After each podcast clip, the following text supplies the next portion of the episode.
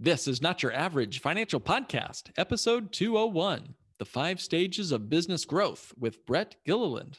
Traditional financial planning is no longer working. And in the new normal economy, your host, certified financial planner Mark Willis, invites you to join us as we engage the new and improved steps for establishing financial sanity.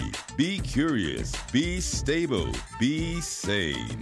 This is Not Your Average Financial Podcast, helping you think different about your money, your economy, and your future.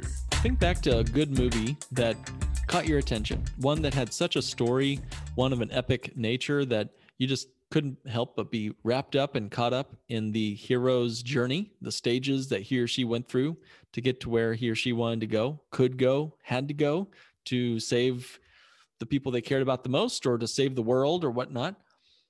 I wonder if there's ever been a story or a movie written on the stages of business growth, taking a very small entrepreneur with a vision to leave his or her day job and to start something brand new, to create a brand new something. These stages, I think, are a predictable pattern that we could all learn from. If you're just, at the moment of, hatching your business idea, or if you're running a $100 million business, I think you're going to get a lot out of today's episode with the guest of our show today, Brett Gilliland. He's the co-founder and CEO of Elite Entrepreneurs, a business dedicated entirely to helping people and business owners overcome those predictable growth patterns, those growing pains, starting specifically at the 7-figure mark, and that trip up most entrepreneurs. Most people can muscle their way to $1 million. It sounds crazy, but you can do it. But a lot of people get tripped up from that 7-figure to that 8-figure mark. And so Elite Entrepreneurs specializes in helping 7-figure businesses grow from 1 million to 3 million and from 3 million to 10 million with a proven method that has helped hundreds of entrepreneurs over the past 10 years. I think you guys are going to get a lot out of this, whether you're just starting your brand new business or you're on your way to that $10 million mark. You're going to find a lot of proven success strategies, and heck, who knows, maybe a movie in the making in your business's adventure. So take it away, Brett. Brett, welcome to the show. Thank you. It's great to be here, Mark. I'm glad to be part of the show. Could you tell us what you're working on with businesses and business owners? Yeah, I will, Mark. We focus entirely on the 7-figure growth journey. So not from startup to that first million. I honor that space. I love entrepreneurship. That's awesome. But what we do is help people once they get to that first million, there's additional transformation that needs to happen if you want to keep growing. So and we can talk about this later, but there's a stages document that I refer to often. And the stages of small business growth are known, and they happen on the 1s and 3s of revenue. Every time you triple in revenue from 100,000 to 300,000, 300,000 to $1 million, there's new stuff to learn from 1 to 3, 3 to 10. And we just specialize in that 1 to 3 million and that 3 to 10 million journey, that 7-figure growth journey.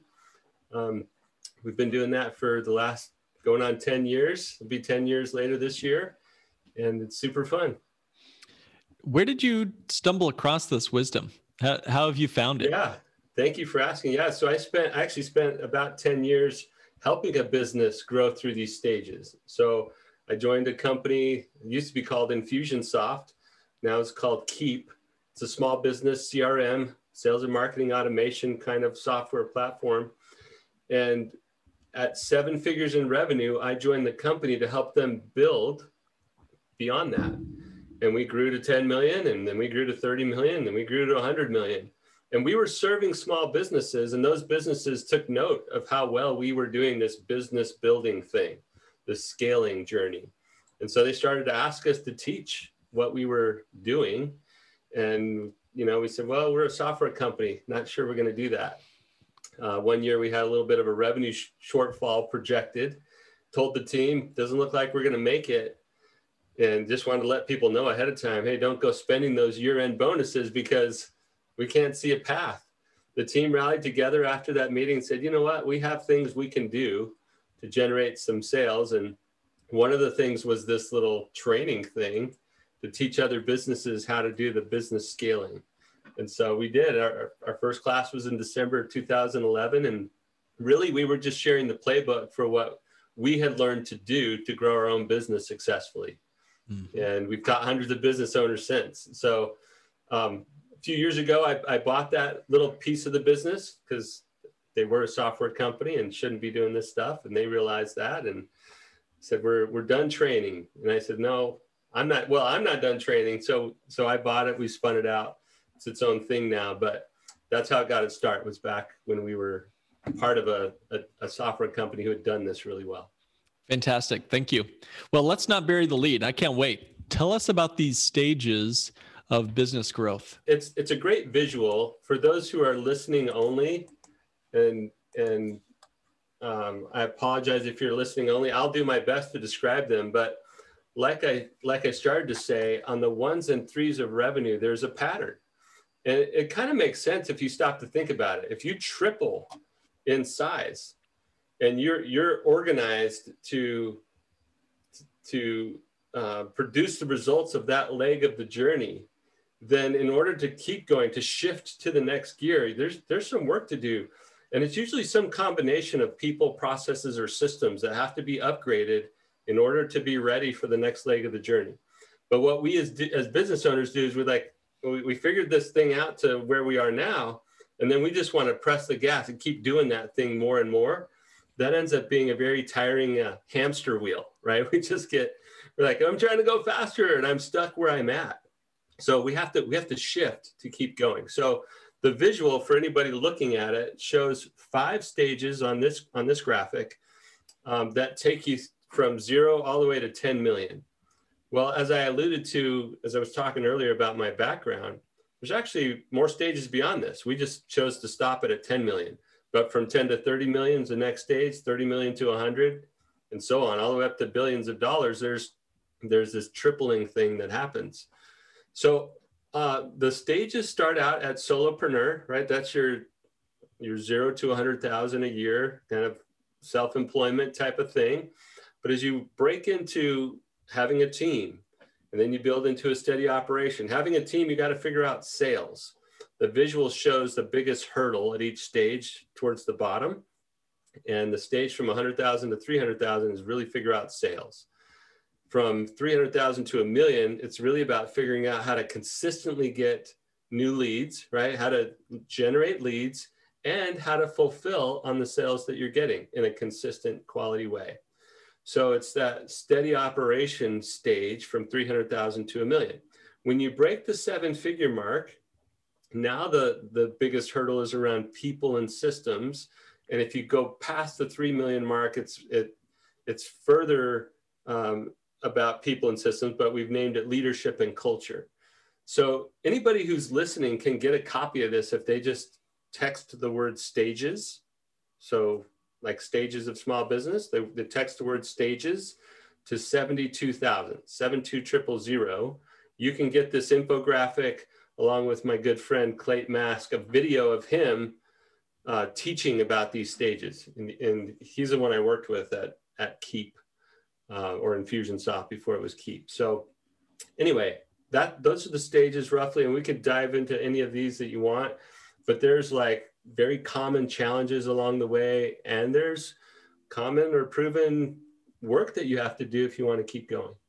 Well, that's right where I want to go, Brett. So first of all, I resonate with this chart. I see where my business has grown to, where our biggest hurdles are today.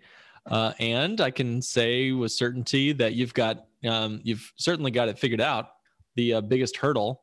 And also I'd say the key people, the team, that also makes a lot of sense to me as well. So tell me where you stumbled across this. What was it? What was the aha moment you had to find this or to help develop this? So I mentioned Clayton. Clayton was one of the founders and still is the CEO of Keap. And because we were focused on helping small businesses succeed, our whole thing was growth and helping them figure out their sales and marketing and how to automate So to get a bunch of the freedom that they were seeking as they went to start up their business and then found that business can be anything but freedom, we were all about helping them grow. And so we were helping them grow, but we were helping them figure out stage 2 and stage 3, the sales, the marketing, the fulfillment, automating a bunch of that. And then they were popping up into this 7-figure space. And that's when they took note that we had figured out how to do the business building stuff as well. So Clayt is the original researcher and the development behind this infographic. So he spent dozens and dozens of hours literally poring over U.S. Census Bureau data from 2010. Talk about boring reading, but he just went into that because we were serving small businesses and we recognized pretty early on, not all small businesses are the same. They're going through different challenges, but big entities like the U.S. government or other small business vendors would say small businesses are anybody from like 0 to 500 employees. There's so many different stages of business in there that we wanted to get clear about what their pain points were at each stage so that we could address the ones that were really going to benefit from what we had to offer. So that's why this original work was done, was to give shape to something we were experiencing, to see it more clearly, and to be able to share it with others so that they could see for themselves where they were and what kinds of help that they might need. So let's look at the 7-figure business. This is stage 4 for those looking at the sheet. The biggest hurdle there is people and systems. Typically, this is a business with 11 to 25 people. Now, this is going to change, of course, what industry you're in. You might have fewer, you might have more, but the sales are in the 1 to 3 million range. And it says here, people and systems are the biggest hurdle. Could you give some more clarity, Brett? I'm just picking that one randomly, but give me some idea of what you mean when you say the biggest hurdle is systems and people. Yeah, people and systems. And I do want to leave with people because it's more related to the systems involved with running the business, not software to get and keep customers, right? So the marketing and service stuff happened in the 300,000 to 1 million. Doesn't make them less important once you hit 7 figures. It's just they're necessary but insufficient at that place. So imagine this, Mark, and you've experienced this yourself. You start up, you throw your shingle out there. I'm starting a business. You figure out how to get enough leads to put food on the table for yourself. Then you got to figure out how to sell in order to start growing this team, like consistently get customers. And that's not easy, but any business that gets into that multiple $100,000 range has to figure out consistently how to sell. Then they get to the steady operation phase, and it's about consistent scaling of that customer acquisition ability and delivery through the service. Mm. All through these first few stages, the founder, the entrepreneur, is integral to everything that's happening. Okay, they are the ones beating the bushes looking for leads. They are the ones who figure out how to sell. They are the ones who figure out the messaging for marketing. They're the ones who go figure out what the CRM should be and how to automate some of this customer acquisition, right? Founders, entrepreneurs, they're known for being gritty, tenacious, will it forward, figure it out, right? And so they've been doing this for however many years to get to that 7-figure point. Some of them do that in a couple years and they grow fast. Others, it takes like 10 plus years to get to that point. And that's probably less important. Only that the only important or the only relevance about the length of time that it takes is how long has the business owner been used to being the one to make it all happen. And so we get into that 7-figure space and people and systems become the issue for continuing to grow.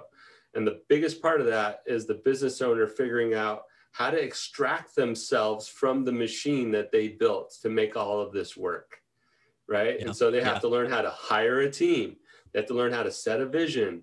They got to learn how to align the team that they're hiring and not have it rely on them completely.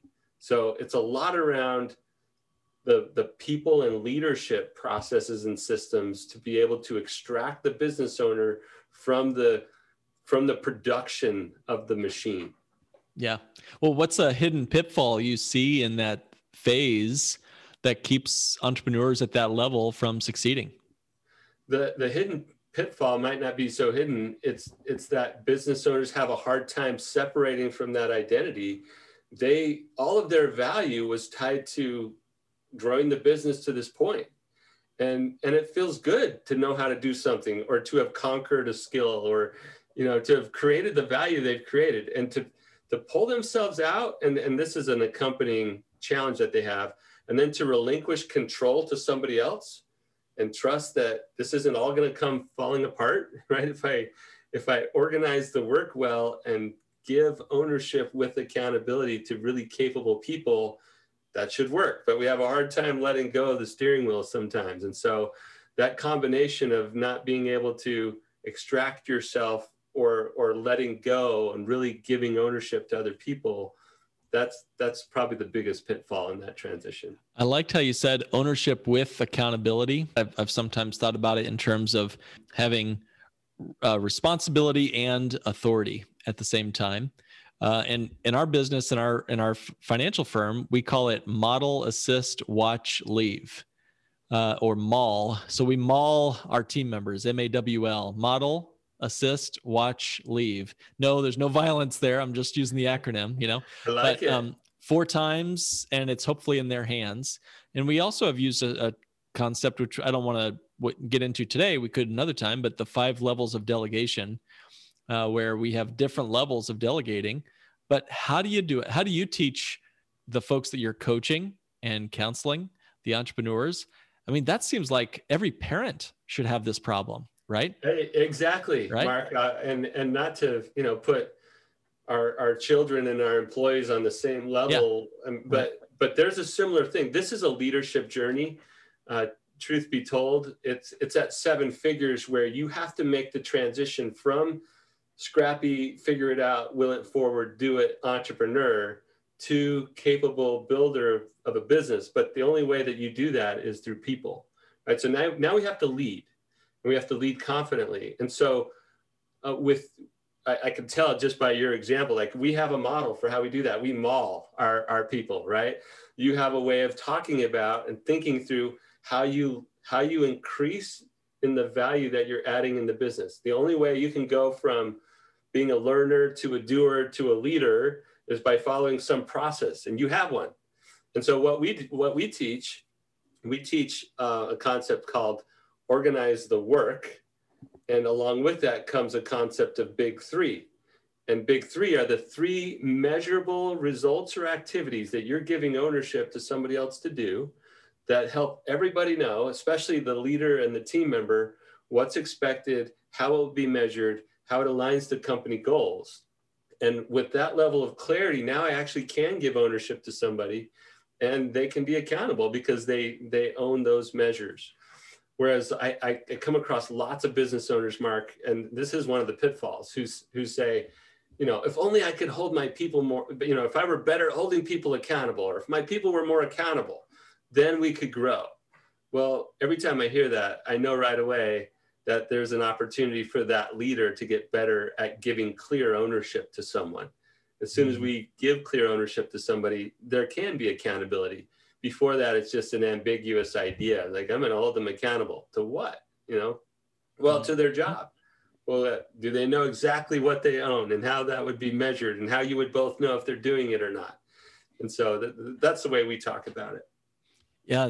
Someone said once, you have to talk about your vision until you're tired of talking about it. And only then do people actually hear it in the first place. And then you just began, right? That's right. So what are some things that you would say, you know, to the guy or gal who says, well, I don't need to be a $10 million business. I'm happy at, you know, self-employed. I just wanted to quit my day job, for goodness sakes, Brett. Why are you telling me I need to move to 10 million? I know you're not doing that in truth, Brett, but talk to the guy or gal who's just happy with their $10,000 a month of revenue. Yeah. Actually, there's nothing wrong with that. It's perfectly fine. What's frustrating though, is if somebody has this idea of the freedom that they're going to get from their business, and they're falling short of that in some way, whether that's time freedom, money freedom, just freedom to create or have impact. We're all looking for some form of freedom in our business. And if we're just looking for a job that I created and I can put food on the table and take care of my family and we're happy with that level of freedom, that's fine, no problem. But if you have an idea of what you want and you're hitting ceilings along the way and you can't figure out how to get there, that's really what this Stages document was all about, is to give people a path, some framing and a path for how they would move forward if they wanted to have more freedom than what they currently have. If you imagine for a moment, you're in a dark room and you're trying to find your way to the light switch and there's furniture all around you and you're just stumbling and tripping and busting your toe on the bed and whatever, to have a little bit of light like this chart shows and like your coaching shows, Brett, it's like holding a little flashlight on your way to flipping the lights on, to know the pathway toward freedom is very, refreshing. So how did freedom work into your own philosophy for your own personal life, Brett, but also your business? Yeah, thanks for asking that. So we didn't talk about this in, getting ready for this show or anything, but my wife and I have a rather large family, and freedom for me is needed in two ways. One, the flexibility to be the parent that I want to be and show up at my kids' volleyball game, or, be there when some other important event. They're all involved in music and sports and things. And I want to be part of their life. I don't want to just, leave my wife to be the single parent for how they are developed and grow and become who they want to become. And if I just go and make money and I'm kind of missing an action on all that stuff, that doesn't feel like the kind of freedom that I wanted to create for myself. So that's an important part of the freedom for me. But then to be able to have the financial freedom that I want, to be able to do things that matter to me and my family, that's another draw for why I would have a business. I've come to learn the great personal satisfaction that comes from helping other people achieve freedom thereafter. And so at first, I think sometimes the entrepreneurial journey could be a little selfish, like, I'm doing this because I don't want to work for somebody else, or I have these specific goals in my own life. Then you start to realize pretty quick as the team grows, oh, there's a lot of service happening through this thing that I've created, right? And now my team members have more freedom than they would otherwise. Our customers who were teaching about all this are getting more freedom in their lives. So there's a lot of good, a lot of meaning that comes around because I've chosen to do this work. And I find that very fulfilling as well. So, there's a lot of people, I would say all of us, really all of us, let's just include me in there too. We all have our upper limit. And I would bet that even if, let's say a business owner, she randomly hits $1 million one year in her business, but if she didn't have the mindset to be a 7-figure business owner, she might find herself going back down to $500,000 or some other number less than that, right? Or yeah. Or if the marketing and service didn't really get a good foundation, it might make its way back that way anyway. Can you talk some about how our mindset can impact our outcomes? Yes, absolutely. Before I even get to mindset, let me just throw out another nugget I hope is useful to at least one of your listeners. That's the concept. So I went to graduate school for this degree. It was a master's degree in organizational behavior. Okay, what all that means is I geek out on stuff related to how organizations function, what makes them tick. If you want a different result, how do you change this living system of an organization to get a different outcome? So what I learned in 2 years of graduate school is summed up in this one statement by a guy named Arthur Jones. All organizations are perfectly designed to get the results they get. Okay, said another way, we get what we get because we put in what we put in, right? So if you're perfectly happy, you talked about the business owner who popped up to that 7-figure mark, and then that business owner didn't really know what to do from there, didn't even have an idea about how to keep going, or maybe didn't want to. And her business settled back to a place that was more comfortable. Her business would be perfectly designed to settle in where it was, right? Like it wouldn't go further than where it was. Mm-hmm. There's a similar thing that happens with our mindset. There's a shift in the business that has to happen if we want to keep growing. And there's a shift in the leader that has to happen if we want to keep growing. That business will never outgrow the capability of the leadership of that business. That's good. Early on, that's the business owner.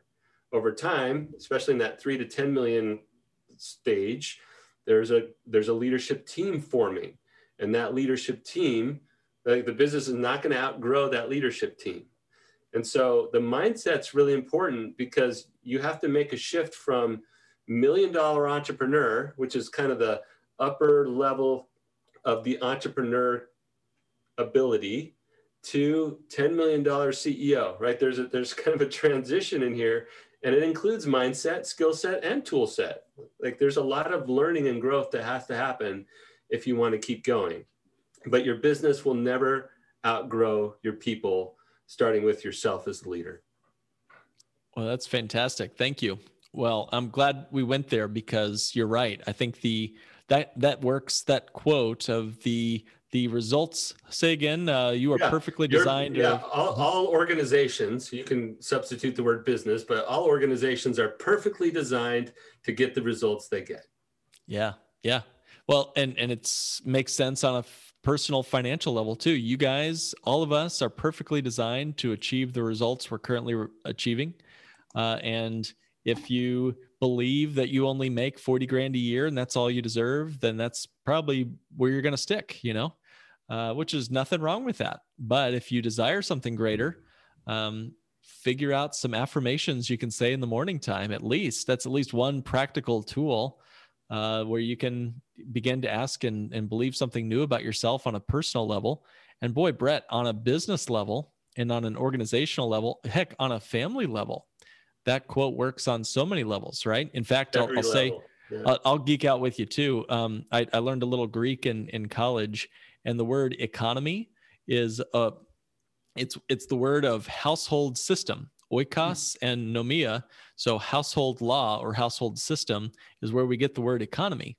So our nation's economy, our family's economy, your personal economy is perfectly designed to achieve the results you're currently getting. So if you want a different result, you got to change the inputs to get different outputs. Right. Is that good? Right. Fair summary?